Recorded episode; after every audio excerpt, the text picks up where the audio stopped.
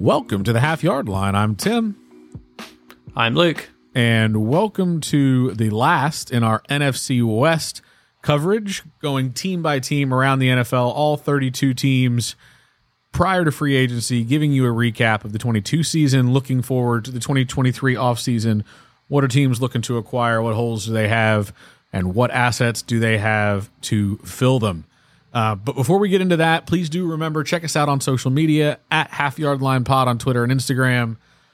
Uh, if you would like to email us, we'd love to have you do that. Halfyardlinepod at gmail.com. We'd love to hear your feedback on these new shorter form podcasts versus the longer form content we were doing during the season. What do you like? What do you not like? What do you want more of? What do you want less of? We would love to interact with you guys in that way. But today, Luke, today is about the San Francisco 49ers. A memorable season for the Bay faithful, despite all sorts of chopping and changing and strange goings on. 13 and 4 won the NFC West. The big offseason talking point a year ago was that, hey, it's Trey Lance time. Now you traded all those picks. He's got his feet under the table. It's time to move on and see what Shanahan can do with this young, exciting mobile quarterback. He played one game in a monsoon in Chicago in the first game of the season, which is impossible to evaluate, then got injured, missed the rest of the season. Jimmy G came back in again. I feel like for about the 85th time in the San Francisco 49ers uniform. He came back in, did the Jimmy G thing where he pilots them to some wins, knows how to run the offense. Then he gets injured. So then you're down to Mr. Irrelevant, Brock Purdy from Iowa State. And in he comes and guides this team to the postseason, largely thanks really to the fact they also traded for Christian McCaffrey midseason, which ignited this team on the offensive side of the football, lent on him heavily as they went forward, but it ended up with them getting all the way through to the NFC Championship game, which ended up losing to Philadelphia in a strange, strange strange game. What happened to Brock uh, in Purdy in that game? Purdy, yeah, Brock, Brock, Purdy got in, got hit in. I think it was the first quarter. It was the second drive or something. early. Hurt his shoulder. He went out. In came 50 team quarterback Josh Johnson, who has probably played for your favorite team, if, whether you know it about it or not. He then got injured, left the game. There was rumors about them using an emergency quarterback, which I would have loved to have seen, but didn't end up materializing. Brock Purdy came back in, handed the ball off for the rest of the game, while the Niners kind of ran the clock out on their season in a bitterly disappointing finish. But the season as a whole was fantastic, led by the best defense in the NFL. They only allowed 16 points per game last season, which was tops in the league. They only allowed 300 yards per game from opposing offenses, which was also best in the league. Nick Bosa won Defensive Player of the Year and had 18 and a half sacks. They had they generated 30 turnovers and had a plus 13 turnover differential, which was the best in the league. And despite all the injuries and all of the foofara around the quarterback position, they were 13th in passing offense and they were 8th in rushing. Um, they were fifth overall on the offensive side of the ball in yards per game, which is fantastic, especially given where they came from. And they come into this offseason with a little bit more change afoot. DeMeco Ryans, who took over for Robert Saleh as the defensive coordinator, has now left to become a head coach, much as Saleh did. He's DeMeco Ryans off to Houston. They brought in Steve Wilks as DC, which is a fantastic get, in my opinion, who they brought in, who uh, they brought him from Carolina, where he was the interim head coach after they fired Matt Rhule, but they brought him in. They've got $8 million in cap space, but their draft situation is confusing and also not probably beneficial to immediate success, you would think.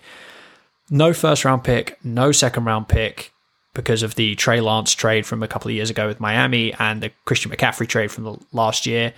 They also traded their own third and their own fourth for McCaffrey, but they've all, they've got three third round picks anyway because they're all compensatory picks from losing Mike McDaniel, Ran Carthon, and Martin Mayhew. Uh, that's the part of the NFL's policy around teams that nurture and lose minority coaching or front office front office talent being given compensatory picks. They've also got their own fifth and seventh round picks, but they've also got an extra fifth in a trade, an extra fifth in a compensatory, a sixth in a compensatory, an extra seventh in a trade, and an extra seventh in a compensatory. So they've got a lot of picks, but none of them are early. Their earliest pick is going to be at the end of the third round and those compensatory picks there. So coming into this offseason, Tim, the season that was was a highly successful one, kind of hamstrung and um, poleaxed by the quarterback issues, injury specifically that they faced, but they had a fantastic year. Looks like a team that's really trying to fiddle around the edges, you would say, apart from the fact that quarterback is the biggest area of concern on the team, which is unusual. I don't know what you made of the Niners in the season that was and how they maybe look ahead. Yeah, Luke, to me, this team has always perplexed me. And uh, Shanahan is so good at coming up with an offense that's just going to work.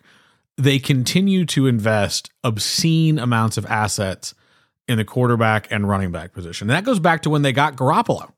You know, they bring Garoppolo in, and then, you know, that's ultimately not going to work. Garoppolo's got to feel like, by the way, that opposite gender friend who you go hang out with after you've broken up with whatever your current uh, significant other is every single time. And so for like the nineteenth time, you're going to talk to this person, but for whatever reason, they're just never on the list. Of You of sleep on the couch. Yeah, Yeah. exactly. But it, it never gets further than that. That's got to be how he feels. He's like, I've been the other the other guy far too long in my career. But they got He's been friend zoned by the Niners, is what you're saying. That's what I'm saying. He is in the friend zone, but he's he has been good at the position. He has played well enough for them. Certainly didn't take them where they were hoping to go. That you know when you end up with the third overall pick and then you trade it and end up in the. I mean the whole Trey Lance situation, the amount of money there, excuse me, the amount of assets, not money, picks that they ultimately spent to go make that move have essentially been wasted right? He didn't play much, and then he came into play, and then he got hurt, and then you went to Garoppolo, and then you went to Purdy, and you ended up in the NFC Championship game. And so, if you think about the picks you traded, the pick you used on Trey Lance, if you don't make that choice, what this team could have been with with all of those assets to utilize, what could have have been at that position. At some point, you run out of guys, right? If you're going to have four quarterbacks hurt in one year, I, I don't really know how to help you um, beyond that. But they got production out of the first three. And so I, I find it interesting. They did the same thing with Christian McCaffrey. We did our trade special. I was not a fan of the trade. I, I, I he's a great player. I'm sure he was going to play well there. They were getting good play out of the running backs that they had. I didn't think running back was their problem. And to your point, it absolutely sparked them. That trade has been vindicated a thousand times over. It was almost the uh the um uh Williams. The Ricky? Ricky. There you go. I was keep trying to say Reggie. It was almost the Ricky Williams trade, right? Almost the whole draft class, uh, but traded some some big picks to go get him. But he he sparked the team. Really, in my opinion, largely led the run, as you had said. Um, so interesting year. You can't ever be upset with going to the NFC Championship game. Um, obviously ended poorly. I don't think anybody liked that. The NFL is talking about changing the rules to have a third quarterback active. Um, it can do nothing else except play quarterback if your other two quarterbacks get hurt, uh, so that you don't have a situation where they've got to go with Brock Purdy, who can't throw, or Christian McCaffrey at quarterback, which was uh, rumored to be the next option. So it was an interesting 2022. How are they looking ahead into 2023, Luke? Yeah, I mean, on the just before I, I touched on that, I mean, I don't know if you're watching the combine the other day, but they had the uh, the drills where you know for the pass catches, right? The receivers, the running backs, the tight ends, they have to have someone throw them the ball. So they bring in guys who are just throwing quarterbacks, right? They're guys who are not on NFL rosters or are trying to kind of make a name for themselves.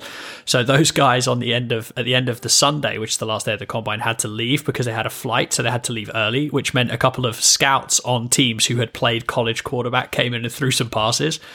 And all I could think was, I bet the Niners would have loved to had a scout they could activate in the NFC Championship game to throw some of these balls because they literally had no one to, uh, no one to even make a go of it. So anyway, that was a sidebar. But areas of need.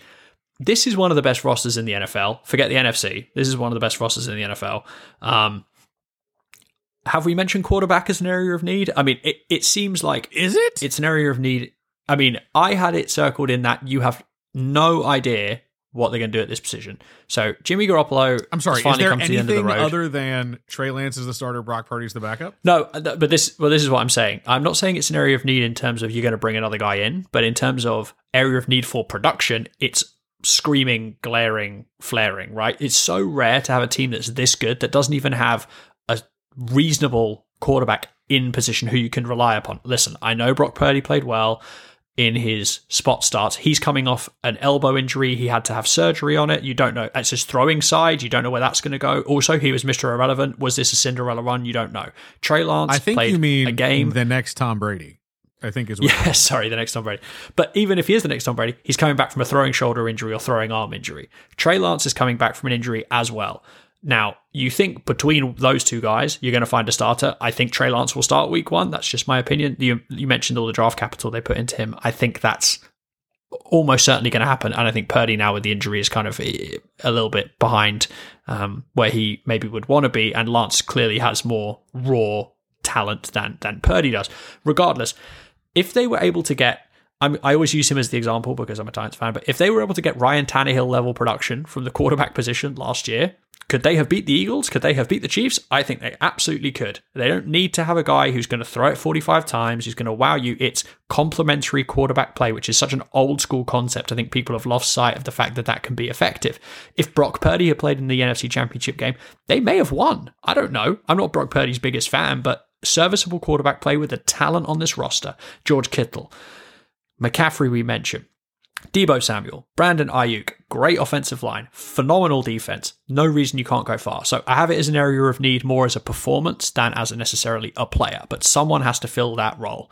Um, they may look to bring in a veteran backup as well. You never know. Maybe you mentioned about the fact the third QB thing. Maybe they look to have a really good third QB. So just in case they get bitten by this injury bug again, you have someone decent who you can bring in who can operate this offense. I think even like a Baker Mayfield type, right? That would probably be sufficient for what you actually need. The other position I had were cornerback and defensive line. Now, defensive line, Nick Bosa is awesome. He had 18 and a half sacks. The team only had 44 and a half. The two leading sackers after him are either free agents or not going to be on the team. Well, they're both free agents, but for certain, Omenihu, Charles Omenihu's not going to come back. Most likely, he's going to get he might get suspended by the league. You've also got Samson Ebukam, who's a free agent. You might not be able to get him back. Outside of Bosa, you need another guy. Javon Kinlaw came in to replace when they traded DeForest Buckner away. He's not really developed, and there was the overriding image of the Eagles game where he was just getting the shit beat out of him on the line of scrimmage, which is not what you want to see from a former first round pick. So another p- presence there. Pass defense, despite how good the overall defense was, the pass D was kind of middle of the pack. They got Charvarius Ward at corner. He's good, but he had some issues getting burned essentially last season. So you want to maybe help him out with some other uh, players. And similarly, I kind of had corner slash safety because you've got Jimmy Ward and Tashaun Gipson both as free agents to be. You need somebody else to line up next to Hufanga, who showed a lot of promise in his first year and as a starter, obviously went to the Pro Bowl and so on, but you need someone else. And Jimmy Ward played some nickel, so he offered you a little bit of flexibility. Those were the main positions I had. Quarterback we can put to one side, cornerback and defensive line were the other two. Yeah, Emmanuel Moseley is a free agent as well. Um, obviously played well there. He's going to get a big contract from somebody. Uh, I'm a big Azeez Al fan um, as well. He's uh, so maybe linebacker. They've got so much talent there already. Maybe you can let a, a guy like that go. Um, but I do. If you just you look at places where you like a guy or you like what he's brought to the team, and he's not going to be there anymore. I do think fans tend to underappreciate how much one guy, even if he's not the stat sheet stacker, um, one guy allows other players to do things. One guy allows, and you never know exactly who that keystone is in some of these defenses. Um, so I always look at even marginal defensive talent and go, "Are you sure you want to let that guy walk? And how are you replacing him? And mm. can he do the same things?" Um, but you mentioned corner Jason Verrett, obviously, and Emmanuel Moseley both being um, free agents to that position. I, I, definitely agree. Defensive backfield is going to be a place where they're going to have to make some um, additions going forward. Yeah, for sure you mentioned a couple of the free agents. Uh, Al-Shaair is another one. I did have him circled. He's an excellent linebacker. He's pretty young. He did only play nine games a year ago. You've got Dre Greenlaw and Fred Warner, who are both fantastic as well. If you can bring him back, I think you'd love to. He's a great player. Ebukam, we already mentioned. Warden Gipson. The other two, which were really big, I think. Number one, Mike McGlinchey, who's mm, the right tackle. Yep, yep. That to me is that to me is priority one. The offensive line has been so good in the Shanahan scheme. Mike McGlinchey has struggled with some speed rushes at times. He's a big dude. He's like six eight, so he has struggled to deal with some of those guys. Um, but to me, it makes more sense to keep the line together than it does to break it apart when you've had such good success running the football in that Shanahan scheme that guys have to adjust to.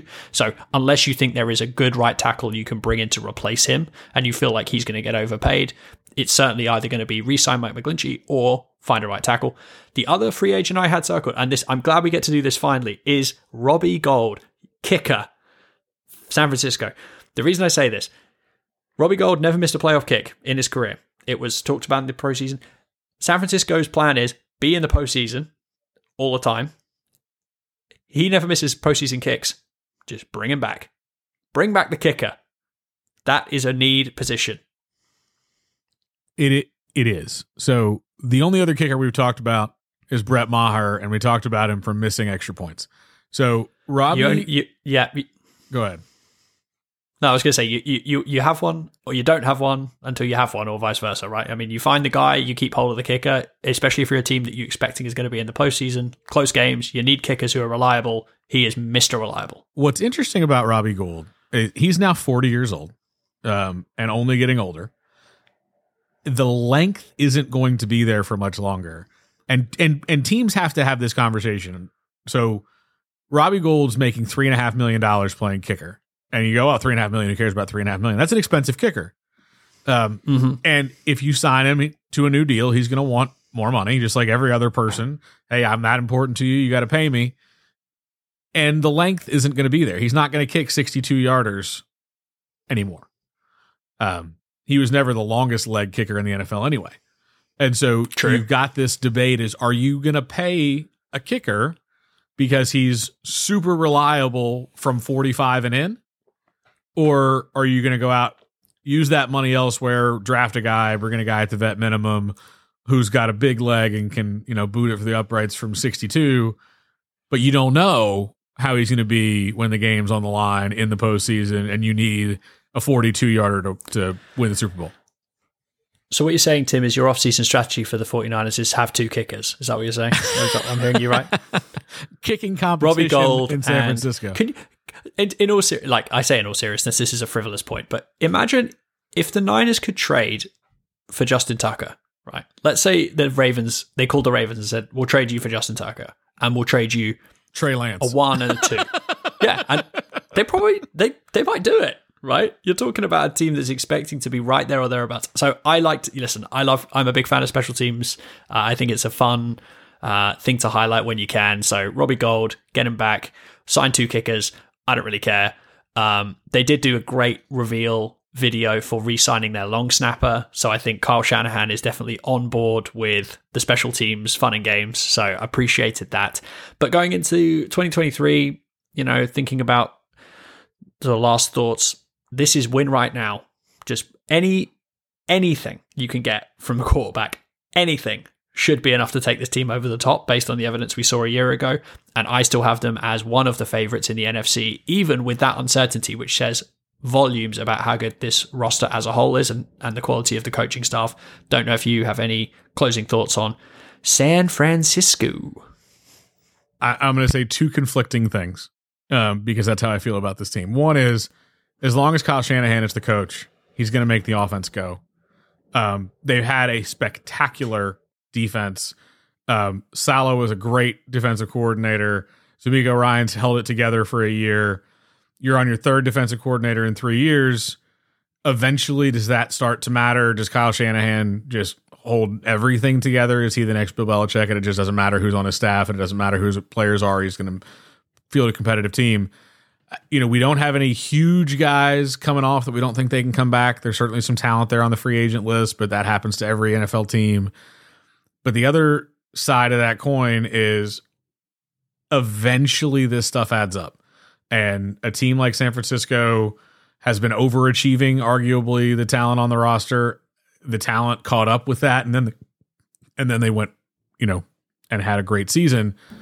I'm interested to see what the longevity of it looks like in San Francisco. Um, how long does that go? So that'll wrap it up for us here in San Francisco. I can see the team being great. I can see the team taking a step back. Uh, so that's the kind of insight you can expect from here on the half yard line. they might play well. They might not play well. That's the 20. They might be somewhere in the middle. Could be. Who knows? They win somewhere between one and 17 games. I am fairly confident. Uh, no offer. What did the, in San uh, Francisco? What did they say when you had the Magic Eight Ball back in the old days? You know, outlook uncertain or Outlook something like that. Is that what you're trying to get to? Yeah, I think that's where I'm trying to get. I generally think they're going to be good, but I do think there's that little nagging probability. So that's that's going to do it for us here in or on San Francisco, not in San Francisco, on San Francisco. Appreciate you taking a listen. This wraps up our NFC West coverage. Go check out the remainder of our podcasts in what order, whatever order is good for you. Listen to the teams you love, listen to the teams you hate, listen to all the other teams in the middle that you don't remember who plays for. Uh, in the meantime, check us out on the socials at Half Yard Line Pod on Instagram and Twitter. Email us at halfyardlinepod at gmail.com. Until next time, toodaloo. Hang loose.